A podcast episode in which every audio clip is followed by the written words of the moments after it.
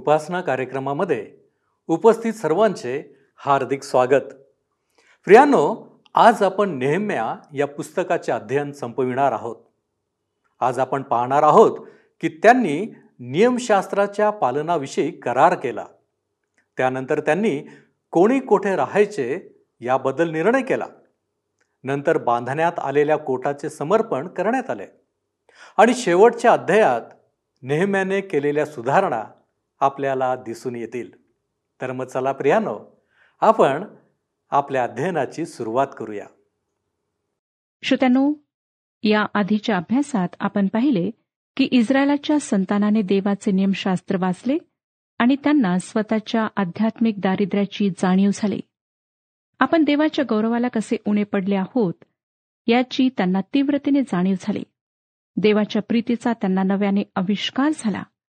आपण देवाशी एकनिष्ठ राहायला पाहिजे याची त्यांना जाणीव झाली आणि त्यांनी आपली सर्व पापे कबूल केली. मला वाटतं एखाद्या मार्ग चुकलेल्या पत्नीने आपल्या प्रेमळ क्षमाशील पतीकडे पश्चतापी होऊन यावे. तसेच या इस्रायलाच्या संतानाचे देवाकडे परत येणे होते. आपण देवाच्या आज्ञेत येथून पुढे राहू नये म्हणून त्यांनी देवाशी करार केला व त्या करारावर आपल्या सह्या केल्या. नेहम्याचे पुस्तक ह्याच्या दहाव्या अध्यात आपण वाचतो की नेहम्या प्रांताधिकारी बावीस याजक यांनी सर्वात पहिले त्या करारावर सह्या केल्या. त्यांची नावे सर्वात आधी देण्यात आली आहेत. प्रत्येक याचकाने आपल्या कुटुंबियांच्या वतीनेही करारावर सह्या केल्या. तसेच लोकांच्या चोवीस वडील जनांची नावेही या बाबतीत या ठिकाणी नोंदण्यात आली आहेत. जर श्रोत्यानो आपणाजवळ पवित्र शास्त्र बायबल आहे जुना करार तर नेहम्याचे पुस्तक ह्याचा दहावा अध्याय आपण उघडा. सर्व वचने मी आपणाकरिता वाचणार नाही कारण वेळ थोडा आहे. मेंढरांना चालवत नेणारे मेंढपाळ डोळस असायला हवे आहेत. होय ना श्रोत्यानो? नेहम्या प्रांताधिकारी महाजन याजक या सर्वांनी त्या करारावर सह्या केल्या. पुढे काय झाले ते आता आपण वाचूया. दहावा अध्याय एकोणतीसावं वचन सांगतं नेहम्याचे पुस्तक दहावा अध्याय आणि एकोणतीसावे वचन. आपले भाऊबंद व महाजन यांच्याशी एकचित्त होऊन आणभाग केली की जे नियमशास्त्र देवाचा सेवक मोशी याच्याद्वारे देण्यात आले त्याप्रमाणे आम्ही वर्तू. आणि आमचा प्रभू परमेश्वर याच्या सर्व आज्ञा निर्णय व नियम लक्षपूर्वक पाळू. असे न केल्यास आम्हास क्षाप लागू. त्यांचा करार नियमशास्त्राच्या पालनाविषयी होता. ज्या विशिष्ट तीन गोष्टींविषयी हा करार होता त्यांची त्यांनी यादी केली आहे. नियमशास्त्रातल्या गोष्टींचे ते पालन करीत नसल्याने या गोष्टींची त्यांनी यादी केली हे स्पष्ट आहे. तिसावं वचन पुढे आम्हाला सांगतं आम्ही आमच्या मुली या देशातल्या लोकांस देणार नाही व त्यांच्या मुली आमच्या मुलास करणार नाही. ही इस्रायलाकरिता कायमची समस्या होती. आता ते करार करीत आहेत की ते मूर्तीपूजकांशी यहुदीतरांशी विवाहाचे संबंध जोडणार नाहीत. श्रोत्यानो मागच्या काही कार्यक्रमांमध्ये आम्ही आंतरधर्मीय विवाहाविषयी जी चर्चा केली ती आपणाला कदाचित आठवत असेल. इस्रायल देश परमेश्वराचा खास निवडलेला देश होता आणि या देशाद्वारे आपले मार्ग जगाला प्रगट करण्याची देवाची योजना होती. या देशातल्या लोकांना त्यांना देवाने जे नियम दिले होते ते नियम सोडून शेजारच्या देशातील मूर्तीपूजक लोकांच्या रीती पाळण्याविरुद्ध देवाची ताकीद होती. मूर्तीपूजा शब्दात न पाळणे यासारख्या गोष्टी देवाच्या दृष्टीने गंभीर असे पाप होत्या. आणि आपण हे सुद्धा पाहिले होते की इस्रायलाच्या लोकांनी राजांनी जेव्हा जेव्हा मूर्तीपूजक मुलींशी विवाह केला तेव्हा तेव्हा त्यांना फार समस्यांना तोंड द्यावे लागले. व या मूर्तीपूजक बायकांना खुश ठेवण्यासाठी ते स्वतःही मूर्तीपूजेच्या मागे लागले होते व खऱ्या जिवंत परमेश्वराला ते विसरले होते. आजही ख्रिस्तामध्ये ज्यांनी नवीन जन्माचा अनुभव घेतला आहे जे तारण पावलेले आहेत त्यांनी अविश्वासणाऱ्यांशी विवाह करायला पवित्र शास्त्र मनाई करते. काही तरुणींनी मला या संदर्भात सांगितले की त्यांचा स्वतःच्या प्रेमाच्या सामर्थ्यावर विश्वास आहे. त्या आपल्या प्रेमाच्या सामर्थ्याने व प्रार्थनेने आपल्या मूर्तीपूजक प्रियकराला ख्रिस्ताकडे आणू शकतात. असा वाद करणाऱ्या तरुणींना व तरुणांना मला एक प्रश्न विचारू द्या. तुम्ही स्वतःच्या सामर्थ्याने कोणाचे तारण करू शकता काय? तारण होणे ख्रिस्ती विश्वासात एखाद्या व्यक्तीने येणे यासाठी माणूस जबाबदार आहे की पवित्र आत्मा? मग पवित्र आत्म्याचे काम तुम्ही कसे करू शकता? कोणताही बदल घडून आणणे मानवाच्या सामर्थ्यापलीकडची गोष्ट आहे. तुम्ही आपल्या प्रेमाने कोणाचेही धर्म परिवर्तन करू शकत नाही. त्याउलट तसा प्रयत्न करताना तुमचा स्वतःचाच विश्वास दुबळा होऊन नष्ट होण्याची संभावना असते. आणि याही पेक्षा महत्वाची गोष्ट म्हणजे देवाच्या शब्दाबाहेर जाणे म्हणजे त्याच्या आशीर्वादाला मुकणे आहे. इस्रायलाच्या संतानांना या अपराधाची जाणीव झाली आणि त्यांनी त्याविषयी देवाबरोबर करार केला. एकतीसावं वचन पहा काय सांगतं? या देशच्या लोकांनी शब्दात दिवशी एखादी वस्तू अथवा अन्न सामग्री विकावयास आणली तर आम्ही ती त्यांच्याकडून शब्दात दिवशी किंवा एखाद्या पवित्र दिवशी विकत घेणार नाही.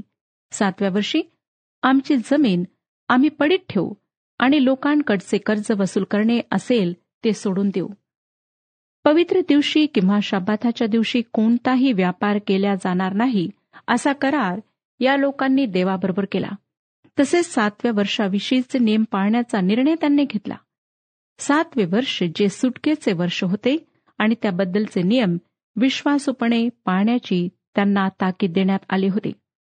श्रोतानो शब्दाताविषयी देवाची अतिशय स्पष्ट अशी आज्ञा होती. तो दिवस पवित्रपणे पाळावा व त्या दिवशी कोणताही व्यवहार करू नये काम करू नये अशी त्यांना आज्ञा होती. या आज्ञेचे धार्मिक महत्त्व जरी आपण थोडा वेळ बाजूला ठेवले तरी आमच्या जीवनासाठी विसाव्याचा दिवस असणे फार महत्त्वाचे आहे. आठवडाभर जगिक व्यवहारात गुंतल्यानंतर एक संपूर्ण दिवस परमेश्वराच्या सहवासात काढणे आमच्या आध्यात्मिक जीवनासाठी फार आवश्यक आहे. आमच्या मनाला व शरीराला विसाव्याची गरज असते आणि या दिवशी सुद्धा आम्ही जर जगिक व्यवहार करतो तर आमचा हावरेपणाच त्यातून दिसून येतो. त्याचा अर्थ असा होतो श्रोतानो की आम्हाला रविवारी किंवा शबाथाच्या दिवशी सुद्धा पैसा हवा आहे. आणखीन आणि आणखीन हवा आहे. जणू काही पैशाची कधी न संपणारी ती एक भूक आहे. काही लोक आठवड्याभरात जी कामे करता येत नाहीत ती कामे रविवारी करतात. सिनेमा पाहणे हा एक त्यातला आवडता उद्योग असतो. परंतु याविषयी प्रभू परमेश्वर काय म्हणतो ते पहा. यशयाचे पुस्तक अठ्ठावन्न अध्याय तेरा आणि चौदा वशने येशयाचे पुस्तक अठ्ठावन्न अध्याय तेरा आणि चौदा वशने सांगतात तू शब्दाथाची पायमल्ली करणार नाहीस माझ्या पवित्र दिवशी आपला उद्योगधंदा करणार नाहीस. शब्दात आनंद दिन आहे परमेश्वराचा पवित्र व सन्मान्य दिन आहे असे म्हणून त्याचा आदर करशील व त्या दिवशी आपले कामकाज करणार नाहीस आपला धंदा चालविणार नाहीस वायफळ गोष्टी बोलत बसणार नाहीस तर तू परमेश्वराच्या ठाई हर्ष पावशील. तू देशाच्या उच्च स्थलांचे जयोत्सवाने आक्रमण करशील असे मी करीन. आणि तुझा पिता याकोब याच्या वतनाचा तुला उपभोग घेऊ देन परमेश्वराच्या तोंडचे हे शब्द आहेत. श्रोतानो इस्रायली लोकांनी शब्दात पवित्र दिवस म्हणून पाळण्याचा परमेश्वराशी करार केला. त्यांच्या करारातील तिसरी बाब त्यांच्या उत्पन्नातील प्रथम फळ व यज्ञासाठी तरतूद यांच्याविषयी होती. नेहम्याचे पुस्तक दहावा अध्याय बत्तीस ते एकोणचाळीस वचने आता आपण वाचणार आहोत. याशिवाय आम्ही असा एक नियम घालून ठेवितो की आम्ही आपल्या देवाच्या मंदिरातील उपासनेसाठी प्रत्येकी एक तृतीयांश शकेल दरवर्षी द्यावा. समर्पित भाकरी नित्याचे अन्नार्पण नित्याचे होमार्पण आणि शब्बात चंद्रदर्शन आणि नेमिलेले सण या संबंधाची बलिदाने आणि पवित्र वस्तू इस्रायलांच्या प्रायश्चितासाठी पापार्पणे या सर्वांसाठी आमच्या देवाच्या मंदिराच्या कामी लागणारा खर्च आम्ही द्यावा. मग याजक लेवी व इतर एकंदर लोक अशा आम्ही सर्वांनी पुढील कार्यासाठी चिठ्ठ्या टाकल्या म्हणजे नियमशास्त्रात लिहिल्याप्रमाणे आमचा देव परमेश्वर याच्या वेदीवर जाण्यासाठी आपल्या पितृकुळाप्रमाणे वर्षानुवर्ष नियमित समयी आपल्या देवाच्या मंदिरात लाकडाची अर्पणे आणावी. आपापल्या जमिनीचा प्रथम उपज व निरनिराळ्या वृक्षांची प्रथम फळे वर्षानुवर्ष परमेश्वराच्या मंदिरी आणावी आणि नियमशास्त्रात लिहिल्याप्रमाणे आपले प्रथम जन्मलेले पुत्र तसेच आपल्या गुराढोरांचे व शेरडा मेंढरांचे प्रथम जन्मलेले हे सर्व आमच्या देवाच्या मंदिरात सेवा करणाऱ्या याचकाकडे घेऊन यावे आणि आपल्या मळलेल्या पीठाचा पहिला उंडा समर्पित अंशाची अर्पणे सर्व प्रकारच्या झाडांची फळे द्राक्षरस व तेल ही याचकाकडे देवाच्या मंदिराच्या कोठड्यात आणावी आणि आपल्या जमिनीच्या उत्पन्नाचा दशमांश लेव्याकडे न्यावा. कारण लेवी सर्व नगरातून आमच्या शेतीच्या उत्पन्नाचा दशमांश घेत असतात. लेवी दशमांश घेतील तेव्हा त्यांच्याबरोबर अहरुणाच्या वंशातला कोणी याजक असावा. आणि लेव्यांनी दशमांशाचा दशमांश आमच्या देवाच्या मंदिराच्या कोठड्यात म्हणजे भांडारात पोचता करावा.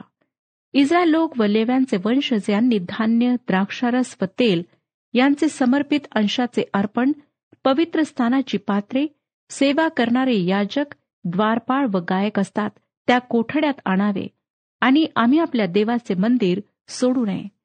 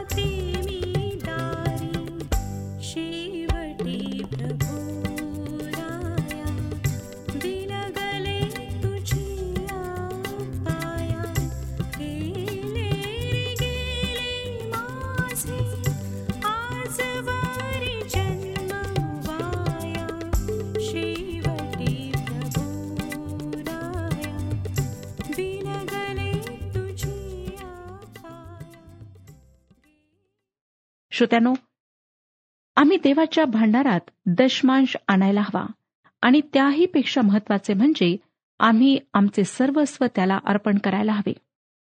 पॉल रोमकरासपत्र बारावाध्याय आणि पहिल्या वचनात म्हणतो ह्यास्तव बंधुजन हो मी देवाच्या करुणेमुळे तुम्हाला विनवितो की तुम्ही आपली शरीरे जिवंत पवित्र व देवाला ग्रहणीय यज्ञ म्हणून समर्पण करावी. ही तुमची आध्यात्मिक सेवा आहे. इस्रायली लोकांनी आंतरधर्मीय विवाह शाबात पाळणे व अर्पणे याविषयी देवाबरोबर करार केला. यानंतरच्या अध्यात म्हणजे अकराव्या अध्यात एक मोठी नावांची यादी देण्यात आली आहे आणि बाराव्या अध्यातही ती चालू राहते.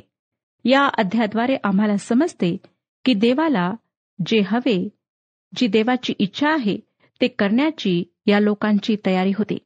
अकराव्या अध्यातील काही वचने आपण वाचणार आहोत. अकरावाध्याय पहिलं वचन पहा. लोकांचे अधिपती एरुश्लिमेत राहत असत. वरकड लोकांपैकी दहातल्या एकाने पवित्र नगर एरुश्लेम येथे राहावे आणि नऊ जणांनी इतर नगरात वस्ती करावी हे ठरविण्यासाठी त्यांनी चिठ्ठ्या टाकल्या. श्रोत्यानो एरुश्लेमेत कोणी राहावे हे ठरविण्यासाठी त्यांनी चिठ्ठ्या टाकल्या. प्रत्येक दहापैकी एक जण एरुश्लेमेत राहील असे त्यांनी ठरवले. उरलेल्या नऊ जणांनी इतरत्र वस्ती करावी असे त्यांनी ठरवले. मला वाटतं की ही परिस्थिती अशी होती की अनेकांनी तिच्याविषयी तक्रार केली असावी. दुसरं वचन पहा.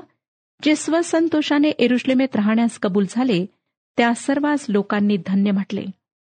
अनेक लोकांना शहराच्या उपनगरात राहायला हवे होते परंतु जे एरुश्लेमेत राहायला तयार झाले त्यांच्यासाठी लोकांनी देवाला गौरव दिले. हे लोक आमच्यासाठी अपरिचित आहेत परंतु देवाला त्यातील प्रत्येक जण माहीत होता. या लोकांची मने इच्छुक होती म्हणून देवाने त्यांची नावे नोंदली. तिसरं वचन एरुश्लेमेत राहणारे प्रांताचे प्रमुख हेच होत पण इस्रायल लोक याजक लेवी नथिनेम व शल्मुनाच्या सेवकांचे वंशज एरुश्लेमेत व यहुदातील आपापल्या नगरात व वतनात राहत होते. यानंतरच्या वचनात जे एरुश्लेमेत राहायला तयार झाले त्यांच्या नावाची यादी देण्यात आली आहे. परमेश्वर इच्छुक मनांची नोंद घेतो. ही नावांची यादी बाराव्या अध्यायातही चालू राहते. या अध्यायात देवाची स्तुती करणाऱ्या लोकांची यादी आहे. देवाच्या सेवेतले अनेक लोक तुम्हाला व मला अपरिचित आहेत. आम्ही त्यांना ओळखत नाही परंतु श्रोतांनो परमेश्वर त्यांना ओळखतो.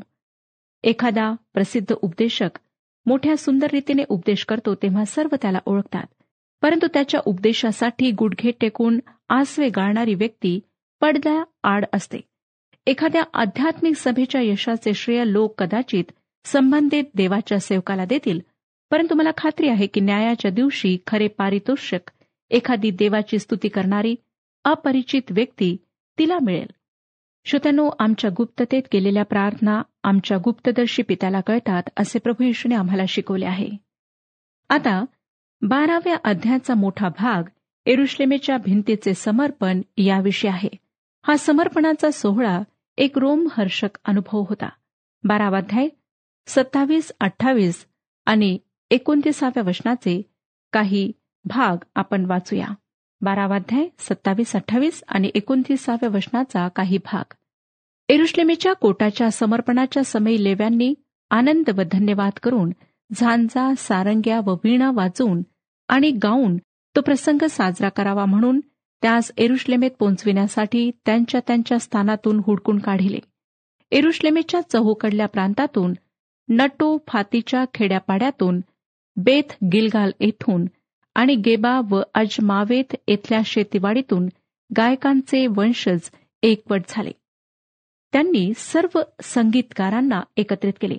जणू काही एक मोठा संगीत महोत्सवच त्यांनी साजरा केला. या ठिकाणी कोकऱ्याच्या पुस्तकात नोंदल्या गेलेल्या नावांची यादी देण्यात आली आहे. एरुश्लेमेच्या कोटाच्या भिंतींचे समर्पण करण्यासाठी ते एकत्रित आले होते. एरुश्लेम शहरात देवाचे मंदिर होते म्हणून नेहम्याने या समर्पणासाठी सर्व देशभरातून लोक बोलावले. बारावाध्याय चाळीसावं वचन पहा काय सांगतं? अशा स्तोत्रे म्हणणाऱ्या दोन्ही टोळ्या देवाच्या मंदिरात उभ्या राहिल्या. मी व मजबरोबर अर्धे अधिपतीही उभे राहिले. यानंतर नेहम्याने याचकांची नावे दिली आहेत. ते सुद्धा तेथे होते. त्रेचाळीसावं वचन पहा. त्या दिवशी लोकांनी मोठे यज्ञ करून आनंद केला कारण देवाने त्यास आनंदाने परिपूरित केले होते. बायका मुलांनीही आनंद केला. एरुश्लेमेचा आनंद ध्वनी दूर जाऊन पोहोचला. जे या देशातून प्रवास करीत होते ते लोक अनोळखी प्रवासी आणि देशाला भेट देण्यासाठी आलेले या सर्वांनी तो स्तुतीचा प्रचंड नाद ऐकला. ते कदाचित म्हणाले असतील बापरे हे एवढे या ठिकाणी काय चालले आहे? आणि असे म्हणून त्याचा शोध करण्याचा प्रयत्न त्यांनी केला असेल. खरोखर या मूर्तीपूजक लोकांसमोर त्यांची ही फार सुंदर आणि मोठी अशी साक्ष होते. श्रोतानो आमच्या सामाजिक मेळ्यांच्या दिवशी राष्ट्रीय सणांच्या दिवशी मोठा जल्लोष व जयोत्सव आम्हाला पाहायला मिळतो. क्रिकेटच्या मैदानावर लोकांचा मोठा आवाज आम्हाला ऐकायला मिळतो. मला वाटतं उपासनेच्या वेळेस लोक तेवढ्याच आनंदाने व उत्साहाने देवाला गौरव देतील तर किती सुंदर साक्ष निर्माण होईल. आज आम्हाला स्वतःच्या जीवनाचे परीक्षण करायचे आहे आमच्या मंडळीच्या जीवनाचे परीक्षण करायचे आहे आणि पाहायचे आहे की आम्ही कशा प्रकारची साक्ष लोकांसमोर ठेवित आहोत. तेराव्या अध्यायात आपण पुन्हा पाहतो की स्वातंत्र्यासाठी आम्ही कायम जागृत राहिले पाहिजे. ही किंमत ख्रिस्ती स्वातंत्र्याचीही आहे. आम्हाला सैतानाच्या सर्व गोष्टींविषयी आमच्या आध्यात्मिक जीवनासाठी जागृत राहायचे आहे. या कामाच्या दरम्यान नेहम्या शूषण राजवाड्यास आपल्या कामाकरिता परत येतो. त्याने फक्त काही दिवसांची रजा काढली होती आणि ती रजा संपल्यावर तो शूषण राजवाड्यास गेला व तेथे काही दिवस राहून पुन्हा एरुश्लेमेस परतला. जेव्हा रजा काढून तो दुसऱ्यांदा एरुश्लेमेस आला तेव्हा त्याला एक धक्कादायक शोध लागला. लोकांनी जे वेगळेपण ठेवायला हवे होते ते ते ठेवत नव्हते. तेरा तेरावाध्याय एक ते तीन वशने पहा काय सांगतात. त्या दिवशी मोशेचा ग्रंथ लोकांस वाचून दाखविण्यात आला. त्यात हे लिहिलेले आढळले की अमोनी अथवा मवाबी यास देवाच्या मंडळीत येण्यास मनाई आहे. कारण ते अन्नपाणी घेऊन इस्रायल लोकांस सामोरे आले नाहीत पण उलट शाप द्यावा म्हणून बलामास त्यांनी दक्षिणा देऊन बोलाविले. तरी आमच्या देवाने त्या शापाचा आशीर्वाद केला. नियमशास्त्राचे हे वचन ऐकून त्यांनी इस्रायलातून मिश्र समुदाय निराळा केला. गणनेच्या पुस्तकातली तेवीस आणि चोवीस या अध्यायातील बलामाची गोष्ट लोकांनी वाचली व देवाचे वचन पाळण्याचा निर्णय घेतला. त्यांनी अमोनी व मावावी लोकांशी विवाहाचे संबंध जोडले होते. याविषयी देवाने त्यांना मनाई केली होती. या लोकांना देशाबाहेर काढण्याची जबाबदारी आता इस्रायली लोकांना समजली. चौथं वचन पहा. यापूर्वी एल्याशीब याचक जो देवाच्या कोठड्याचा रक्षक असून तोबियाचा आप्त होता. मुख्य याचकाने घरातल्या विवाहाच्याद्वारे तोबियाशी नाते जोडले होते. वेगळेपणाच्या महत्त्वाच्या बाबी मुख्य याचकानेच देवाची आज्ञा मोडली होती. मूर्तीपूजकाशी विवाह करण्यास देवाने त्यांना कडक प्रतिबंध घातला होता. श्रोत्यानो विश्वासणाऱ्यांनी अविश्वासणाऱ्यांशी संबंध जोडून विजोड होणे हे गाढव व बैल यांना एकत्र जुंपून नांगर चालविण्यासारखे आहे. आणि अशी विजोड जोडी असेल तर त्यासाठी आयुष्यभर किंमत मोजावी लागते. आता आपण पाचवं वचन वाचूया.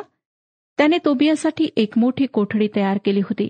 त्या कोठडीत पूर्वी अन्न बलीची सामग्री ऊद पात्रे आणि लेवी गायक व द्वारपाळ यास शास्त्राज्ञेप्रमाणे देण्याचे धान्य द्राक्षरस व तेल यांचे दशमांश व याचकास द्यावयाची समर्पित अंशाची अर्पणे ही ठेवीत असत. मंदिराची सामानाची कोठडी याचकाने तोबियाला दिली होती. लोकांची अर्पणे ते त्या कोठडीत आणीनासे झाले होते. ती खोली तोबियाला वापरण्यास देण्यात आली होती. सहा ते आठ वर्षने पहा. एवढा सगळा वेळ मी एरुश्लेमेत राहत नव्हतो. बाबेलचा राजा अर्थशस्त्र याच्या कारकिर्दीच्या बत्तीसाव्या वर्षी मी त्याचकडे गेलो. आणि मग काही दिवसांनी मी राजाकडे रजा मागितली. नंतर मी एरुश्लेमेस आलो तेव्हा एल्याशिबाने तोबियासाठी देवाच्या मंदिराच्या अंगणात एक कोठडी तयार केली आहे हे गैर गोष्ट मला कळली. मला त्याचे फार वाईट वाटून मी तोबियाचा सगळा संसार कोठडी बाहेर फेकून दिला. श्रोत्यानो हे सर्व नेहम्याच्या गैरहजरीत झाले. तो म्हणाला ह्या माणसाचा निकाल लावलाच पाहिजे. हा देवाच्या घरात राहणार नाही. इफिस्कराच्या मंडळीस प्रभूने काय सांगितले ते आपणाला कदाचित माहीत असेल. प्रभूने म्हटले तुझी कृत्ये तुझे श्रम व तुझा धीर ही मला ठाऊक आहेत. तुला दुर्जन सहन होत नाहीत. जे प्रेषित नसताना आपण प्रेषित आहो असे म्हणतात त्यांची परीक्षा तू केली आणि ते लबाड आहेत असे तुला दिसून आले. नंतर नेहम्याचे पुस्तक तेरा वाध्याय नववचन पहा काय सांगतं? मग माझ्या आज्ञेवरून त्यांनी त्या कोठड्या शुद्ध केल्या व मी देवाच्या मंदिराची पात्रे अन्नबलीची सामग्री व ऊद ही पुन्हा त्यात ठेवली. त्याने ती खोली शुद्ध करून देवाच्या सेवेसाठी तिला पुन्हा उपलब्ध केले. दहावं वचन मला आणखी असे कळले की लेव्यास मुशाहिरा न मिळाल्यामुळे कामावरले लेवी व गायक आपापल्या शेतावर पळून गेले होते. सेवेत असलेल्या लेव्यांना योग्य ते आर्थिक पाठबळ दिल्या जात नव्हते म्हणून त्यांनी शेतात काम करणे सुरू केले. चौदावं वचन पहा हे माझ्या देवा या कामगिरीबद्दल माझे स्मरण ठेव. माझ्या देवाचे मंदिर व त्यातील उपासना या संबंधाने चांगली कामे मी केली आहेत ती पुसून टाकू नको. नेहम्याला कळले की ठरवलेल्या गोष्टींऐवजी दुसरेच काहीतरी हे लोक करीत आहेत शब्दात मोडत आहेत हे सुद्धा त्याला कळले. श्रोत्यानो लोक आता जे करीत होते त्यामुळे पूर्वी त्यांच्यावर देवाचा क्रोध कसा आला त्याविषयी नेहम्याने त्यांना आठवण करून दिली आणि त्याविषयी आम्हाला अठरा एकोणीस वीस आणि एकवीस वचनांमध्ये वाचायला मिळते. नंतर आम्हाला दिसतं की तेवीस ते पंचवीस वचनांमध्ये एक अयोग्य गोष्ट त्याला दिसली. नेहम्याने अशा यहुद्यांना शोधून काढले ज्यांनी मूर्तीपूजकांमधून बायका आणल्या होत्या. त्यांच्याशी त्याने वाद घातला. त्यांना त्याने शाप दिला. त्यांना मार दिला व त्यांचे केस उपटले व अशी गोष्ट न करण्याचे वचन त्यांच्याकडून घेतले. नेहम्या अगदी टोकाची उपाययोजना करीत होता परंतु त्याला इलाज नव्हता. श्रोतांनो संजीवनानंतर सुधारणा व्हायला पाहिजे. शुद्धता व्हायला पाहिजे. एकोणतीस ते एकतीस या वचनांमध्ये नेम्याच्या लोकांच्या आध्यात्मिक हितासाठी केलेल्या कार्याचा सारांश देण्यात आला आहे. त्याचे शेवटचे शब्द आहेत हे माझ्या देवा माझी आठवण कर. आमच्या प्रभूने त्याच्या कार्यांची नोंद करून फार अद्भुतरित्या त्याच्या प्रार्थनेचे उत्तर दिले. त्याच्या हितासाठी देवाने त्या सर्वांची आठवण केली. खरोखर श्रोत्यांनो हा सर्वसाधारण माणूस देवाचा एक मोठा सेवक होता. आमच्या आध्यात्मिक उन्नतीसाठी आपण त्याची आठवण ठेवायला हवी. परमेश्वर ह्या विषयात आपले मार्गदर्शन करो आणि आपणाला आशीर्वाद देऊ हा कार्यक्रम आपणास आवडला काय? आता आम्हाला एक मिस कॉल करा. आणि आपण पुढील विजेता होऊ शकता.